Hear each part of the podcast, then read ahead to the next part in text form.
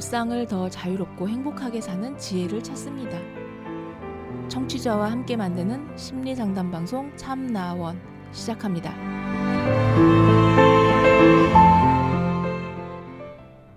안녕하세요. 심리 상담 방송 참나원 시즌 8 제 37화 시작하겠습니다.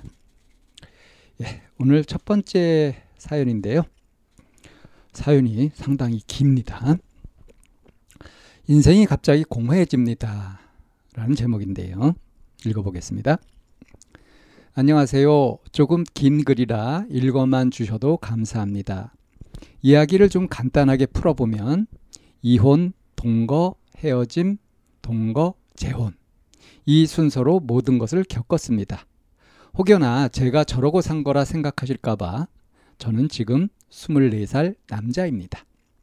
제가 너무 어릴 적에 이혼을 한 거라 저를 돌봐줄 사람이 필요한 것도 있고 그때 당시 아버지도 30대 초반으로 여자 욕심이 없을 나이는 아니었습니다. 무튼 이러다가 지금 재혼을 하시고 약 8년 정도 생활을 이어오고 있습니다. 제 입장에서야 일단 새어머니도 아버지가 좋다고 하시니 저도 어머니로 모셔야 하기에 어지간하면 트러블 없이 고분고분하게 지내왔습니다. 성적이 중상위권이라 인문계를 가자니 이 성적으로 지방대 아니면 어디 가겠나 싶기도 하고 집에서도 장학생 할 거 아니면 실업계에 가라고 하기도 하셔서 그냥 성적에 맞춰서 그래도 관내에서 공부 좀 하는 애들이 모이는 학교로 갔습니다. 거기서는 딱 반 정도 했습니다. 과별로 등수가 나왔는데 100분이 50%였어요. 1학년 때 48.9%, 2학년, 3학년 50%. 학교에서는 학년마다 선도부장, 봉사부장, 서기 이런 거로 활동하면서 모범생 모범상도 챙기고 썩 나쁘게 학교 생활을 하지는 않았습니다. 이후에 현장 실습 연계로 중견기업 생산직으로 취직을 하고 일을 하다가 돈 문제로 한번 트러블이 있었습니다. 무난한 가정을 원했던 저는 100만 원을 벌면 80은 집에 주고 20으로 생활을 했어요. 그래도 이때는 집에 돌아가면 고생했다라고 해주는 사람이 있으니까 그 맛에 일했습니다. 힘들어도 밥은 먹고 왔냐고 물어봐 주는 사람도 있었고, 집에서 문제아 취급받다가 먼저 일하면서 엄마 안마 의자도 사드리고, 아빠 영양제 챙겨드리면서 돈 버는 게 이유가 있던 시절이었죠. 집 이사로 그 다음에는 규모가 좀 큰 식당에 정직원으로 갔고, 문제가 생겼죠. 제가 앞서 돈을 벌어야 하는 이유가 생기고 또 돌아갈 집이 있으니 그냥 미친 개처럼 죽어라 이랬습니다.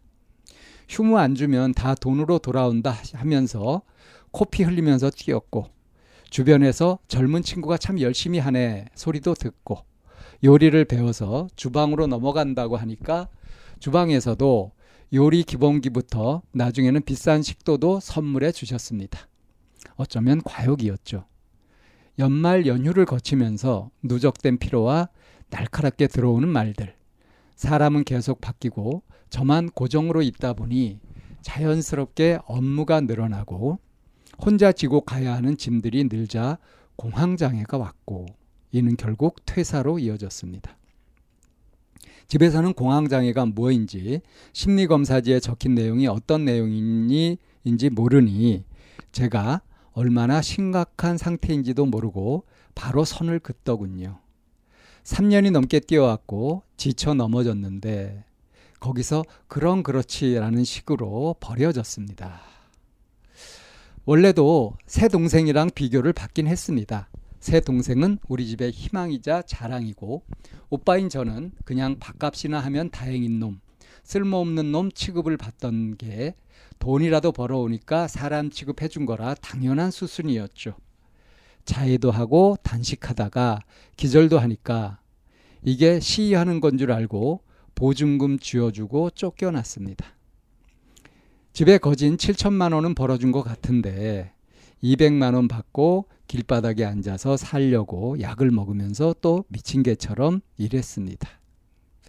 파트타이머로 월세 공과금 벌면서 적금은 사치고 하루에 세 끼를 먹는 것도 사치라고 여기면서 하루에 두 끼나 한 끼만 먹으면서 외풍 들어오는 낡은 구옥 빌라 안에서 버텼습니다. 이때는 살려고 약에 취해 일할 때라 아무것도 못 느꼈어요. 근데 최근에 지갑이 좀 안정적으로 돌아오고 그래도 모아둔 거 보니 130만 원이나 모였더라군요. 일하는 시간도 차츰 늘려서 지금은 매니저로 근무하고 있습니다. 언젠가 한번 우울증으로 상담 치료를 받다가 나온 이야기인데 내가 좋아하는 일을 하지만 얼굴은 점점 어두워진다. 어찌 보면 맞는 말이었죠. 저는 그동안 내가 해온 게 주방 일이니까 하면서 다시 주방으로 들어가고 억지로 그래도 재미있네 요리를 해두면 나중에 내 가게라도 차려서 밥벌이 하겠지 이런 마음이었지. 진짜 요리가 좋았고 난 대한민국 최고 셰프가 될 거야 이런 마음은 아니었습니다. 말 그대로 내가 직장에서 더 있어야 하는 이유를 만드는데 소모한 컨텐츠에 불과했죠. 그래서 그런가 이 상담 치료를 기점으로 꽤 많이 마음이 심란합니다. 아직 24살이니까 꼭 정사원 타이틀이 아니어도 알바를 해도 주변에서 그렇게 눈치 볼 나이도 아닌데 몇 달이라도 내가 진짜 뭘 원하는지 생각해 보는 게 맞을지 가끔 하다 보면 제과 제빵도 관심 가고 바리스타도 관심이 가고. 성격 자체가 예의에 맞춰서 상대방을 대하는 타입이라 지금처럼 홀과 주방을 다 하는 업무가 저랑은 너무 안 맞고. 요즘에는 그냥 이거저거 자격증도 공부하고 있습니다. 한국사 능력검정시험, 정보처리 기능사, 유통관리사, 대형 운전면허 등 다양하게 그냥 해보고 있는데 직장이 문제입니다. 마음이 떠났으니 관둬야지 하다가도 그래도 어디 가서 매니저로 근무했다 하면 내가 다음에 일자리를 못 구하고 방황할 때 다시 요식업계 쪽으로 이력서 한 장 넣어볼 수 있을 것 같고 목표를 잃어서 방황하니까 난 지금까지 가족을 위해서 희생하고 그렇게 살다가 굶어 죽지 않으려고 뛰었고 다시 원점으로 돌아와서 난 뭘 위해서 일해야 하고 마음도 없는 직종에 3년 넘게 박혀서 시간을 허비하는 건 아닌지 너무 공허합니다. 공부를 하고 싶어도 출근해야 하고 시험은 대부분 주말인데 주말은 매니저 직책 달고 뺄 수가 없으니 당일 새벽에 퇴근해서 안 자고 요점 정리로 공부도 하다가 아침에 시험 보고 오후에는 출근하니까 이게 컨디션 조절이 안 됩니다. 스스로에게 조금 쉬는 시간을 주고 다시 앞을 보는 게 맞을까요? 맞다면 제 통장이 허락한 한도로 재정비를 해보는 게 맞을지 모르겠습니다. 한 번도 이런 경험이 없다 보니 고민이 큽니다. 네. 이 사연만 읽는데 거의 8분 가까이 될 정도로 굉장히 긴 사연인데요. 어, 저도 이 사연을 읽으면서 어이쿠 소리가 몇 번 나올 뻔 했어요. 참 24살 청년이 음, 참 아이고 어떻게 이렇게 살고 있을까요? 이렇게 사는 청년들이 많을까요? 어, 공황 장애가 왔다고 하는 부분. 어, 그래서 퇴사로 이어지고 집에서도 쫓겨나는 이런 일들. 그 과정에 뭐 자해를 하고 단식도 하고 했다는 것이 있는 걸 보면 참 안타깝습니다. 그러니까 가족 사이에서도 상당한 뭐 오해 같은 것 것들이 있는 것 같고 이 사연자는 지금 자신이 버려졌다. 그래서 내가 돈을 벌고 뭔가 해야 될 그런 이유 자체가 없어졌다 하는 그 절망감도 느꼈던 것 같아요. 근데 어쨌든 집을 나와서 이제 따로 살면서 뭐 월세 내고 이렇게 하려고 이제 살아남기 위해서 이제 일을 하다가 그러다가 지금은 이제 매니저 일을 하면서 이제 자신의 장래를 위해서 여러 가지 어, 이제 자격증 시험 같은 것도 보고 그렇게 하는데 이게 이제 너무 무리가 되고 이제 과로가 되고 있는 상황인 거죠. 24살이면 한창 때인데 근데 컨디션 조절이 안 된다. 이거 그 지쳐서 나가 떨어지기 쉬운 그런 생활이죠. 그래서 지금 이게 좀 쉬면서 재정비를 해보는 게 맞을지 이제 그러려고 하면은 지금 이제 생활비 예, 이게 또 걱정이 되고요. 근데 그 공황장애로 이제 상담 치료도 이렇게 했다고 해요. 근데 상담 치료를 하면서 거기서 이제 들었던 얘기가 왜 원하는 일을 하고 있는데 얼굴은 점점 더 어두워지느냐. 그게 정말 네가 원하는 일이 맞냐. 이건 상담사로서 당연히 짚어볼 만한 내용이었던 것 같아요. 이제 거기에서 어 뭔가 자신이 공황 장애가 온 그런 어떤 근본 원인과 좀 맞닥뜨린 것 같은데요. 그러니까 진정으로 자기 자신의 잠재 의식에서부터 원하는 삶. 사실 이 사연자는 그거를 진지하게 고민해 본 적이 없잖아요. 그래서 상담을 하면서 아마 그건 그런 개념을 처음으로 갖게 된 것 같은데 아직 명확하게 답을 찾은 건 아니에요. 그래서 여러 가지 이제 탐색을 해보고 있는 중이고 이런 현실적인 제약 같은 것도 많이 있습니다. 제가 이 친구한테 해주고 싶은 말이 있네요. 참 수고 많다고. 그렇게 사느라고 얼마나 힘들겠냐고. 이런 말을 진심으로 해주고 싶네요. 뭐 별 얘기 아니잖아요. 근데 지금 이 친구는 누구한테 이런 이야기를 들을 수 있을까요? 혼자 아닙니까?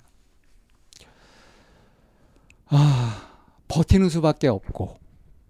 근데 좀, 음, 자기 자신의 몸은 그렇게 바쁘다고 하더라도 마음은 이렇게 계속 그 지치지 않게끔 어, 잘 조절하고 관리하면서 그렇게 갔으면 좋겠어요.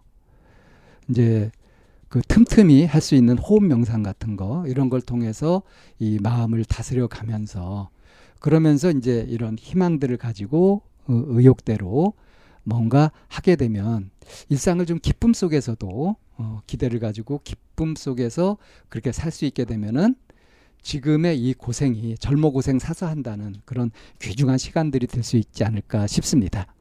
그래서 이제 드리고 싶은 말씀은 참 수고하고 힘들게 사시는데 어, 마음 관리는 어떤 상황 속에서도 할 수 있는 거니까 조금 그쪽으로 눈을 돌려가지고 스스로 자기 치유를 해가면서 자기 자신을 기쁘고 즐겁게 해가는 이런 쪽에 그 자기 프로그램을 가져가면서 이걸 해보라고. 저한테 찾아오면 아주 친절하게 안내해 드릴 수 있는데 그런 말씀을 드리면서 첫 번째 이야기 여기서 정리하겠습니다.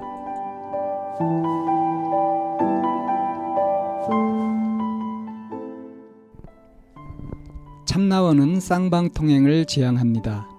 청취자 여러분의 참여로 힘을 얻습니다. 팬딩으로 들어오시면 참나원을 후원하시거나 참여하실 수 있습니다. 방송 상담을 원하시는 분은 chamna-one 골뱅이 다음 점 넷으로 사연을 주시거나 02-763-3478로 전화를 주시면 됩니다. 참나원의 문은 늘 열려 있습니다.